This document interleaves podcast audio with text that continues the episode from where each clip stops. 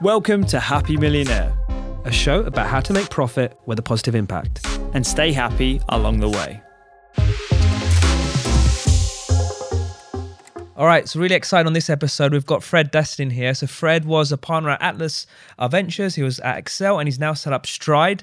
Um, he's probably got one of the best track records in Europe in investing. So he's invested in Deliveroo, Zoopla, also PillPack, also Kazoo, and also my third company, Screenloop. So I've got to know Fred through the journey, and you know he's one of the most exciting characters. He's big, big personality, but really, really deep. So I've been really hoping to get him on the podcast, and we finally got something locked in. I'm really excited. Where I want to start, Fred, is you set up Stride, right? Stride is already one of the best seed funds in Europe. Like people have I've only got good things to say about you guys. Like, what made you set it up? Because there's obviously certain things you've seen that weren't working at other funds, right? So that's where I want to start. Like, why did you set up Stride? Well, you know, part of it is it's a vanity project. Yeah, yeah. Told you he's very honest. no, but I mean, people people who know me have told me for the past 15 years, want to start your own thing. Like, how much joy is there in designing your own brand? Think yeah. about your own positioning, think about your own language, and being able to do everything from the ground up in a way that reflects you. And I think you'll know that you're a founder, you're a founder. And I think there's a, quite a deep joy in that, which is very different from running someone else's shop. And you're when you run Accel, okay, it's a beautiful firm, it's a very well established fund, but you're oiling the wheels that were created by two very talented gentlemen 30 years ago. Whereas here, you know, when I started with Harry Stebbings, it's the two of us and a laptop. And in fact, we didn't even have laptops. We went for our first fundraising meetings and we landed in Palo Alto. And of course, you have to add a bit of legend. So we went to the Palo Alto Apple store, bought two huge, the biggest power books we can get our hands on, and went to work on the first deck, which we prepped overnight for our first meeting. It's just so much fun, right? To kind of go through these somewhat heroic moments. And it's really part of the founding journey. And so that in itself was kind of a reward, right? What did you enjoy most on the branding? Is it the name? Because I don't know if you've been to his website, but he talks about the chaos and what bit did you enjoy most on the branding? I've thought about this thriving on chaos as a concept for a long time. It's been my tagline for like 15 years. And I think part of it is how do we humans thrive in environments of chaos? Because the world is moving so fast. And, you know, we weren't designed for that, right? We were designed for like chilling out by the lake and on occasion going to well, hunt a mammoth. Rupy, Rupy likes going to forest. yeah, yeah, yeah, yeah. So, so we were designed for this homeostatic state, and on occasion you'd kind of have a fight or flight moment, and then you go back to chilling by the lake. And instead, we're constantly being challenged and being uh, you're attacked by all sorts of external influences. So I'm like, okay, so thriving on chaos is interesting as a concept. Startups thrive on chaos. The reason why we beat incumbents is because we're highly adaptable and I was like, okay, what would you design a venture firm that would thrive on chaos? What would that look like? And the thing is like, okay, so can we do away with all the processes? Can we reinvent the way we interact with founders? To what extent? How do we power decision making on the fly? You know, how do we espouse the way founders work and move with the kind of same speed and ethos and approach? And that's sort of where I started. Also, you know, I love my job. I don't love my industry. There's a bit of the punk in me. So I'm like, oh, can we be like the punk VC? Can we be the anti VC VC, you know? And of course, that in itself is not that useful because are we doing something that, that is meaningful for founders? But I definitely started with this okay, how many rules can we break here? Can we go out to market and say, nothing about us is about control? We're all about trust and then can you actually mean it? Can it yeah. like mean something in the day to day because all the vcs in the world say oh i'm a value added vc i mean it's like past the bucket you know like everybody yeah, says the same yeah, thing. But it's like okay but if you're trying to ground yourself in trust with founders and you know that everything's chaotic so we don't have the data we do, you know everything's going to evolve in real time and then all you're trying to be is like can i be the best fabric to help a founder build a company? And that's the kind of thing i was thinking of when i started stride I've known about Fred, but we've never actually fully engaged properly until probably my third company, Screenloop. And um, we spoke on a Zoom, and there's a clear connection between what we were doing and as humans, like we were deeply connected. And then literally that next Monday, we met the Stride team. The whole team were there. All of them literally like have their hearts on their sleeves everyone speaks only from the heart. There was no like, there was no bullshit words. So honestly, in that meeting, it was just all like heart, and it was just all good content, and like everyone was up to speed where we were. Like I normally turn up to VC meetings, and everyone's like, some people are up to speed, some aren't, but like everyone was up to speed. And then literally we met everyone on Monday. Then on Tuesday we met the like went deeper, and then by Wednesday we had a term sheet. So Oh, shit. It Wow, moved. all- It's like literally was the smoothest process I've seen. And also the offer that they gave, they don't have any preferences. I don't know if you do that to everyone, but for us, like that's a huge deal for founders. So what he's basically do, so pretty much every single other term sheet I've had has got preferences, right? So that means if you know if we don't make X amount of money for the investor, they are guaranteed their investment amount, right?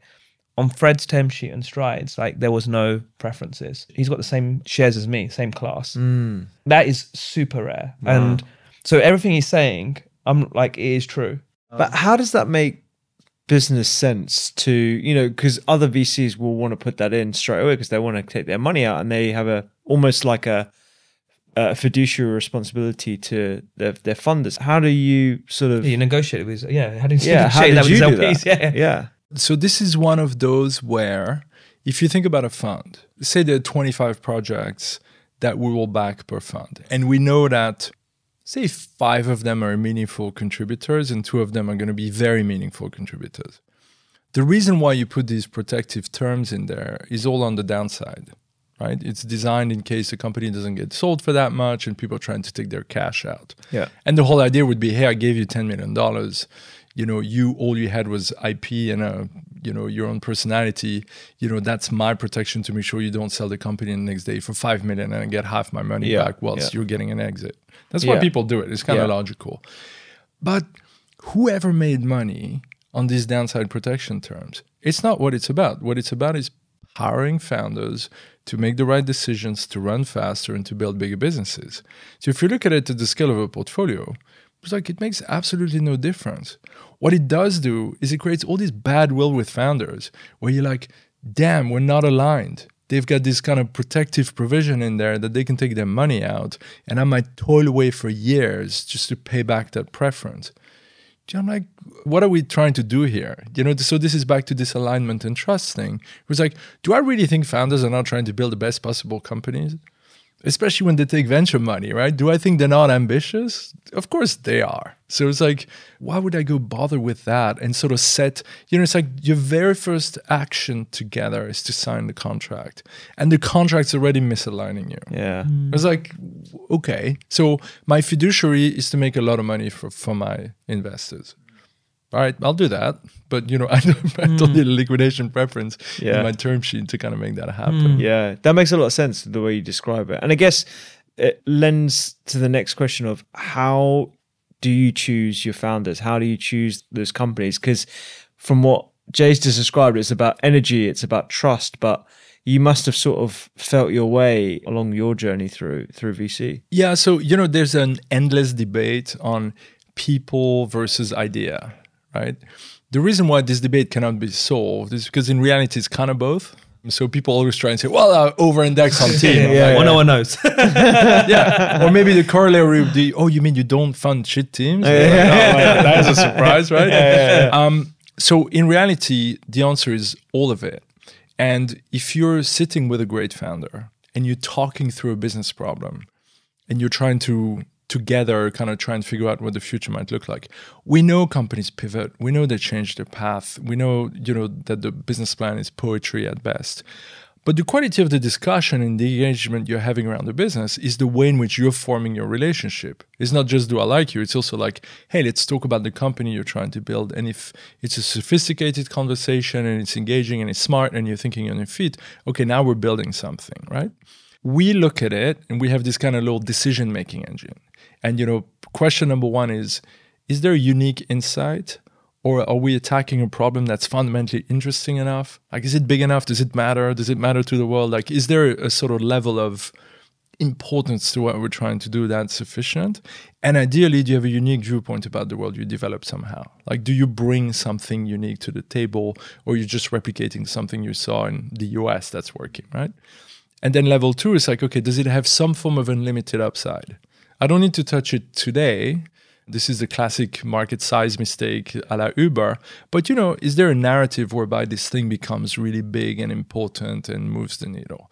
Okay, number three, can we execute on it? Now we're switching our mindset and we're like, actually, in the next 12 months, 18 months, two years, is there an execution plan we can get behind? Again, I know the plan's going to change. That's not the point. It's like, are we having an intelligent conversation about how we're going to build it?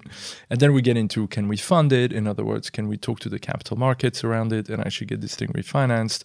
And then what kind of risks are we taking? And it's important that I don't know what's going to work. Like, in fact, my opinion about what's going to work is not as interesting as my assessment of whether the risk we're putting in the portfolio is the right kind of risk. Mm. So with my team, I always say, your opinion is valuable. It's not as valuable as the quality of your thinking. Because you know, I like the margin, I don't like the margin. I like the product, I don't like the product. I like the founder, I don't like the founder. It's like, yeah, okay, yeah. this is the battle of opinions. Yeah, yeah. Okay. All right. So everybody's got opinions. But what's more interesting is are we putting the right kind of risk profile in our portfolio? Are we putting things that can move the needle? And are we backing the kind of people that are effectively, all you can check is whether people are learning organisms. Mm. Like, what's the velocity by which they learn? In most conversations I have with investment, they're just like asking these pointed, obvious, direct questions, right? But in what are your, your metrics? Yes, exactly. but in the stride conversation it was a really deep conversation. We were going to really extreme depths on certain topics in within the Screenloop business and it was a real discussion and we got to see indirectly what our values are yeah how do we think on our feet. You're asking really hard questions that we hadn't solved and we're trying to solve them live. So it's a bit embarrassing when like, i don't actually know but like yeah we know you don't know but let's just talk about it. And I'm surprised people don't do more of that. Even it's funny, even like dating, like you know, you can ask the classic questions, but okay, let's solve a problem together. Let's pretend we have to, you know, host this party. Let's let's let's try to solve it together. And like you'll know how the other person is, and you'll know, oh my god, this person can't deal with pressure. God, this is terrible. this is definitely not the right partner. but it's the same thing with the founder thing. So in a weird way, you guys have, it's like a live case study, and it's genius. Totally. It is we get into a room and we're starting to talk about the business. You know the other benefit is? So I say no 98% of the time. So my only interaction with the founder is going to be to sit in a room for an hour, have some kind of conversation, and then say, we're passing. I mean, that's like that's like my day-to-day MO. So I'm like, okay, how do I make this A more entertaining for myself so I don't die? and and be more valuable to the founder? Well, there's an easy answer to that, which is why don't we look at your business together? And I might learn something and you might learn something and let's have a real conversation and how should we structure the team and can we rethink about your go to market how do you come up with pricing? And now we're looking at things from different angles. I'm not trying to tell you oh what are your metrics? What are you know i'm not going through some kind of set of rules. I'm actually having an entertaining conversation yeah, yeah. with someone who's intelligent. I'm learning they're learning and then we're like oh and we come out and we're like okay that was a pretty good interaction. You know i'd almost like to get to a place where I don't make decisions anymore. I just learn, learn, learn, and then the decision emerges out of the quality of conversations. Because you kind of know when something is backable, not backable, especially when you have a team around you, because the collective knowledge is such that if you're having high quality conversations, the decision kind of comes out of the woodwork. You're not forcing yourself to like, should I do it? Should I not do it? Should I do it? Should I? Yeah. It's like this kind of obsessive moment where you're like, should I spend another hour with this person? Yeah and you're constantly in that mindset of like yes no yes no yes no. And i'm like okay but what about learn? What about listen? What about educate yourself? And then collectively we'll come to the right decision. So that's also the mindset shift and it makes everything kind of richer. Mm. because now i'm with a founder it's not like we're co-creating or anything but you know we're having a collective discussion about how to build their business. Mm. and so they'll feel better about it. It's more interesting for me. And and we and we come out in a good spot isn't that sometimes a bit exhausting? Because let's use the classic VC as a spreadsheet, tick, tick, tick. Yours is like, okay, let's get into creative state and let's um, brainstorm. So, but I guess with certain founders, it probably works well, but sometimes or you it just, is yeah, totally yeah. exhausting. Yeah, but a good kind of exhaustion okay. because you've had a creative moment. Yeah, you have yeah. a quality engagement with another human being. So yes, frontal cortex fully engaged. It's not like you can manage your level of energy around it necessarily, but it's rich. Mm. And and so yeah, I could also sit back and take notes and go and put you in the in the machine learning algorithm. Yeah, yeah. Wait for the answer to yeah, come yeah. out. But, you know, what's your life like right now? Is it?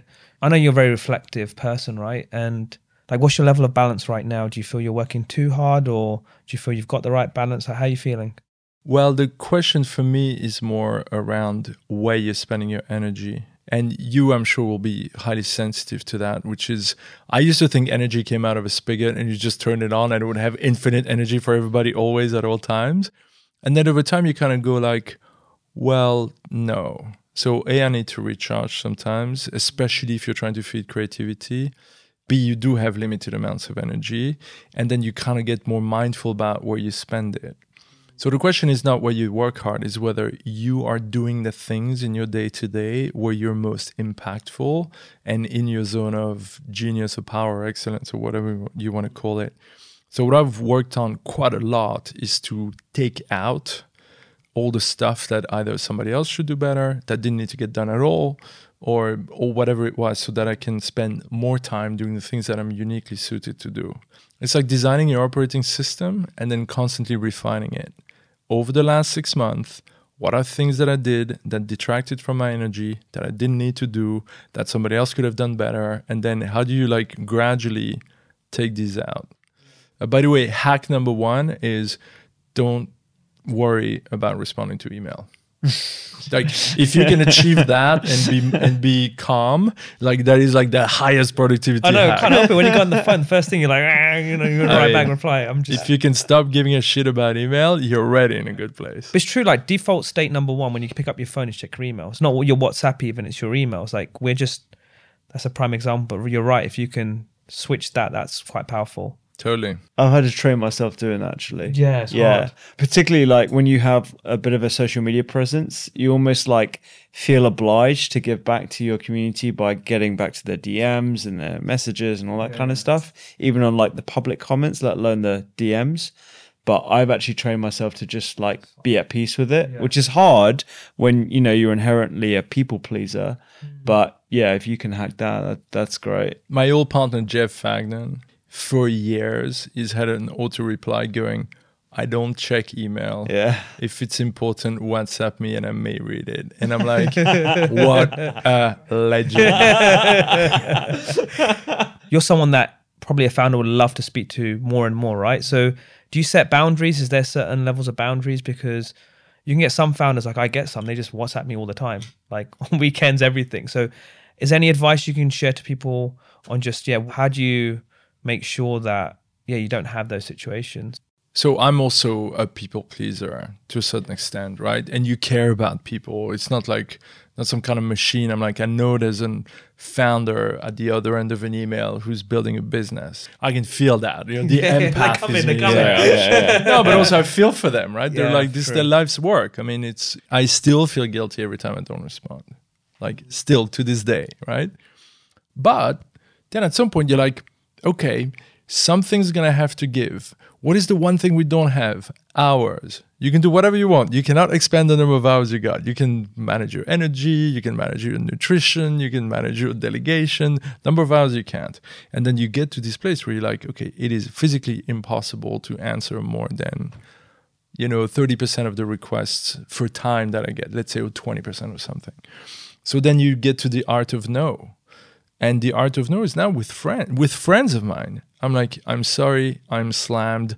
I cannot spare the time for coffee. And you know, I would love to see you a bit later in the year for drinks with other people, etc. But I'm not spending an hour for coffee to advise you on your business.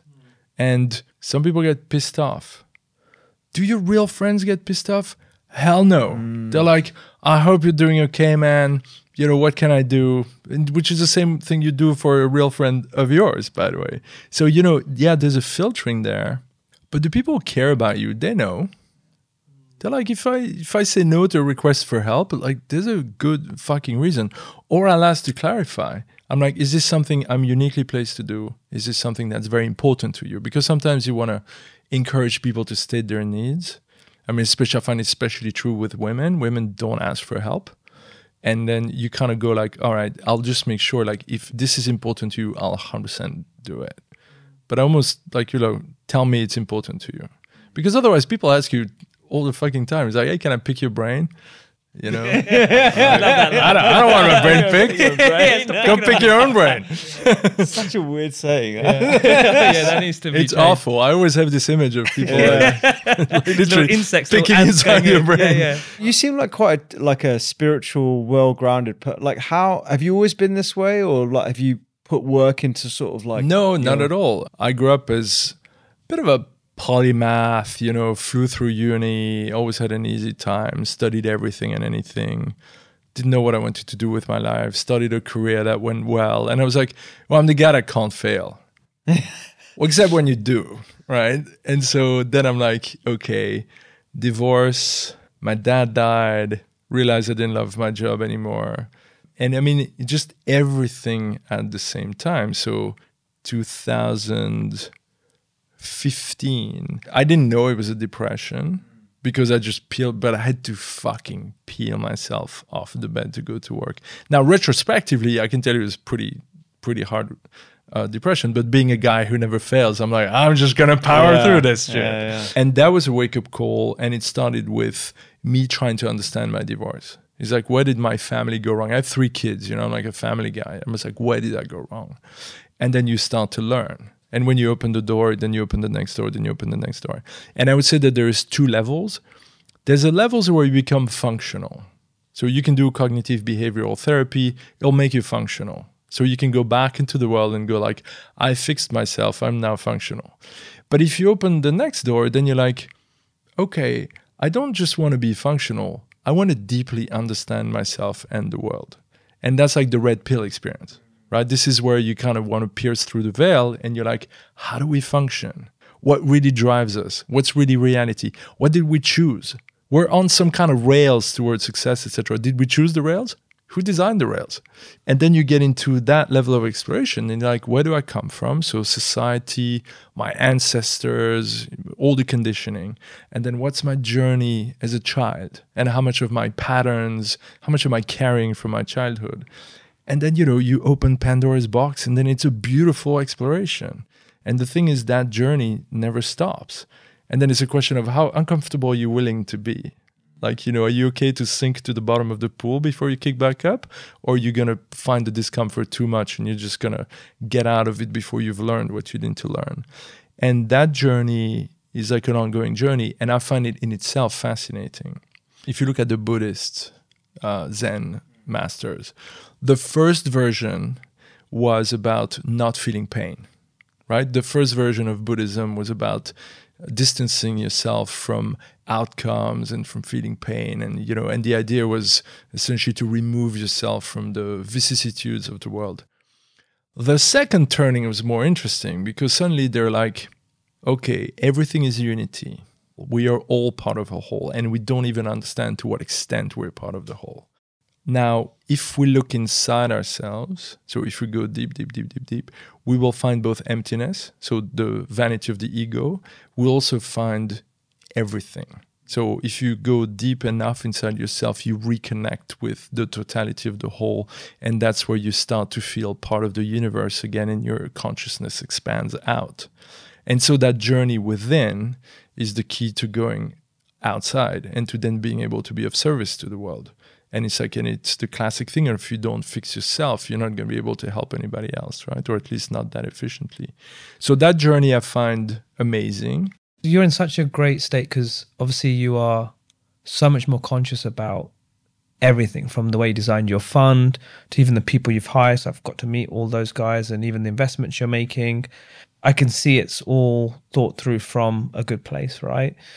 I'm noticing that in the space we're in, whether it's entrepreneurs or investors, a lot of people haven't hit that state, right? And I know it's a journey, but I can also see a lot of blockage because there is so much greed and so much pressure from LPs and so much pressure from founders. So I'm realizing that, and this was part of the reason why we create this podcast because I feel like the heart needs to come out more. And is anything, you know, and this is talking about our industry, is there, do you have a theory on why the greed is more than the love and can that change? And I'm sure you've thought about this. So what, what's your latest thinking on just why that's happening and what can we do to change it around?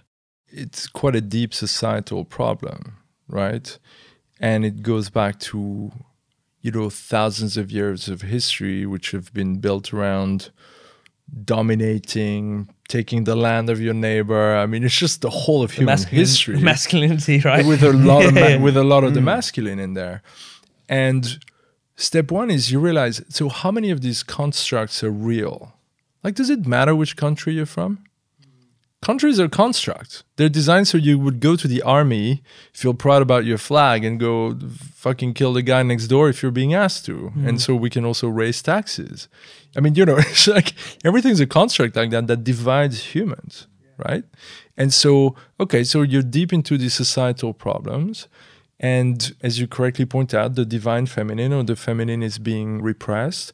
And so the things that have to do with listening, empathy, co creation are not very present. So, what can we do about this? I mean, it is a whole of society problem that, you know, of which venture is one example. It's probably actually not the worst, but, you know, it's kind of certainly prone to the same yeah. kind of issues. So, step number one is like, how do we bring the feminine back? And I mean, the divine feminine as well as women, but, you know, inside men, for example. Because what do we suffer from? And what you're describing, greed, the need to dominate, etc., uh, they're expressions of immature masculinity, actually.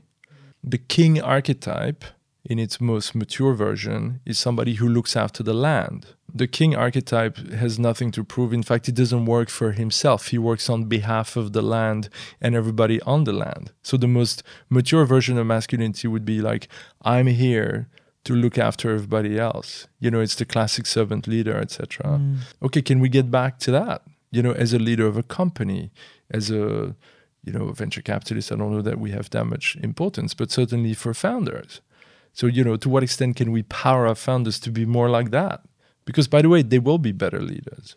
And then for the feminine side and for women in particular, you see that the type of leadership they bring, you know, is getting more recognized, but it's still not, you know, obvious for them to kind of break through. You know, the suppression of the voice, suppression of their real power, suppression of the full breadth of their personality.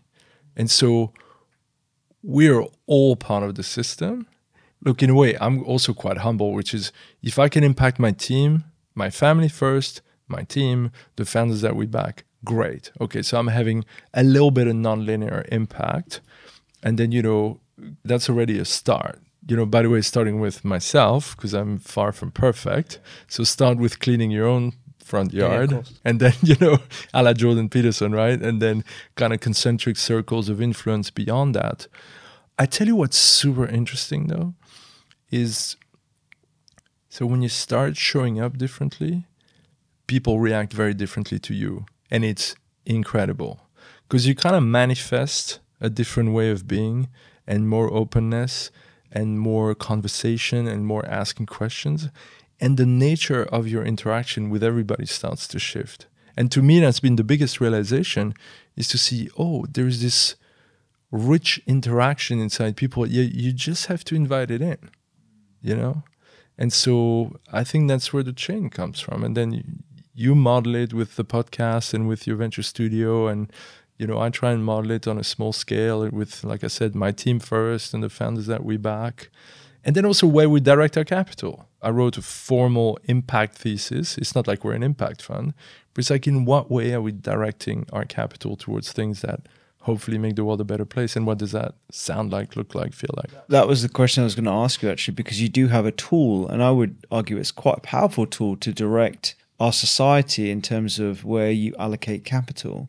So, how is your worldly perspective influencing those decisions? Well, so I think one of the taboos you have to break is we have to go to RLPs. And we're not an impact fund Yeah. in the sense of I'm not trying to do climate or anything. Yeah, so we yeah. are not designed as an impact fund. Okay, regardless of that, we go to RLPs and we say we will only direct capital into projects where we feel we can ethically back the people, we can espouse their mission, and we view their mission as clearly having a positive contribution in the world in general. And then for us to go when we raise money and say, this is part of what we do. By the way, it should matter to you. And it's not fucking sorry, apologize for my language, ESG monitoring Yeah, yeah. or anything like that. Yeah, it's yeah. like, does it actually have impact? This is not about the statistics. You know, this is about, you know, are we backing people we can be proud of, projects we can be proud of? And again, one check at a time, one company at a time, you know, try and make a difference. On that, do you feel because you're right, the LPs, the number one metric is ROI, right? Did you deliver them returns, right? So I do feel there is this maybe it's the ESG, we have to probably use that, but maybe it needs to be a smarter way to factor in other attributes, like whether it is contributing or I don't if you thought about just the way in you which you model your success right now because yes you can talk about your returns and yes you're you've done really well on that but are there other metrics that i guess we can probably start looking more at to show that we're just more than roi driven because that's the thing i'm trying to look at it's like you know sometimes i'm foregoing an idea which might make me 2x richer but i'm willing to do that because i know when i'm you know at a certain point in my life i'm going to reflect back and go actually it's not about how much money I make. It's about more than just how much money I make. And mm-hmm. but there is no metric for that, and we're such a society where we need a number, mm-hmm. so there isn't one. the short answer to that is no. I think for me, it is powerful to force ourselves to really think about the purpose, mission, and impact of a company. By the way, I also think it's important to remain humble because I used to think Twitter was a net positive for the world. Arab Spring, you know, citizen journalism, you know, self expression. And so, very often, even when you think technology will have a positive impact, there's nothing inherently good about technology. Like the ethical choices have to be made over and over again. So, I don't have a good answer to that. I'm actually quite nervous about the measurement frameworks. I'll give you one example. Have you ever tried to define race? And race is a loaded topic, especially because I'm, mm, yeah, 'cause I'm a white man. Yeah, right? yeah, So yeah. Who the fuck am I to talk about race? But go with the exercise for two minutes. British born Indian, British born Pakistani, Indian, Bangladeshi. You know, the moment, and people in the US, they go like Asia. Yeah, It always yeah. makes me laugh. I'm like, Asia, in, Indonesia, Philippines, you know. And so you, you run into these issues with citizenship, country, race, mixed race, etc. And you, you kind of go like, okay, there is no way to design measurable constructs that don't somehow either force people into groups they don't belong to or pit people against each other according to groups or fall prey of measurement methods that simply don't work. And then you go like, as much as you wish you could do it, when you try to do it in practice, it's like good luck. And so, you know, it's what the measurement stuff, I'm like kind of staying away from it because I think it is a on the edge of unsolvable issue. Who's your guru or like your biggest influence over the last couple of years? Like you seem like you sort of been very resourceful about the different influences you've had to sort of Yeah, teach who's, you. who's the top? Who's the uh, who's the person right now? Well, so the first thing I would say is take meditation as example. Meditation belongs to everybody.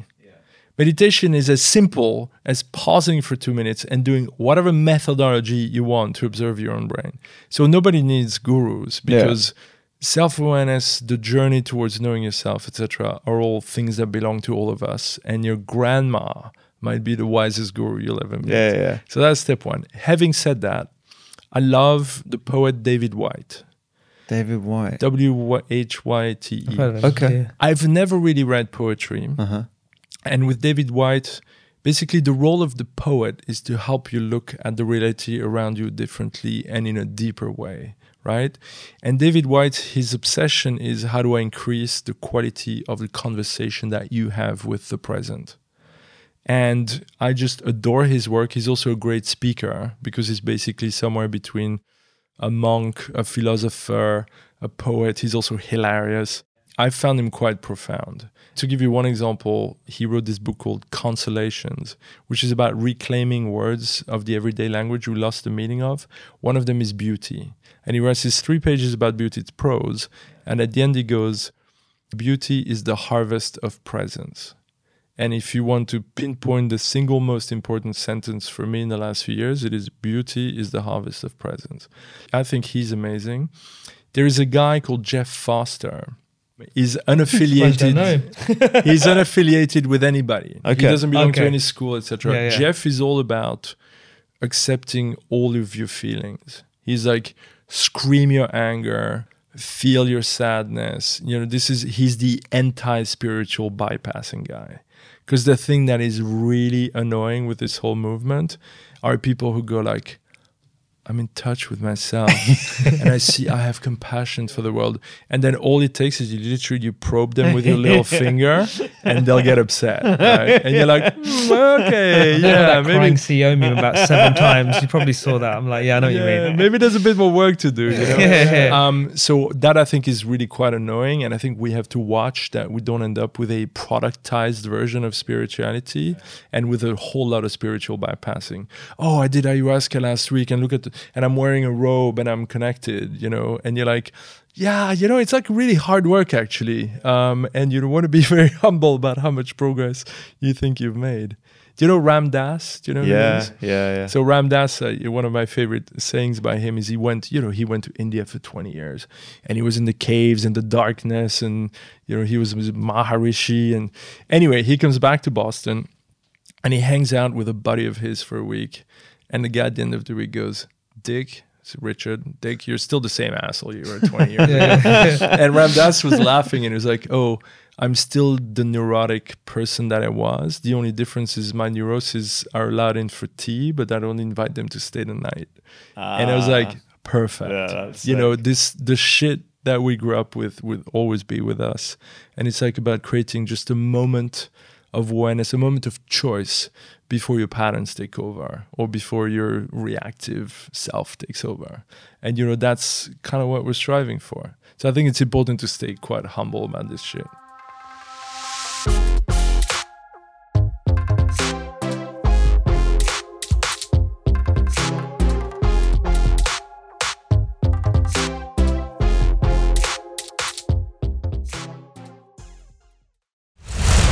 Thanks for listening. I hope you enjoyed that. Now, I'm going to be real with you all. I really like to win. And winning to me right now is making a success of this show and building this community of happy millionaires.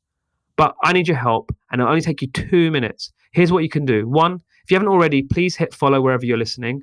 Two, give it a five star review on your podcast app. Three, send this app to one person. Trust me, they'll thank you later. That's going to take you 60 seconds at tops. Really, really appreciate your help, and we'll see you on the next one.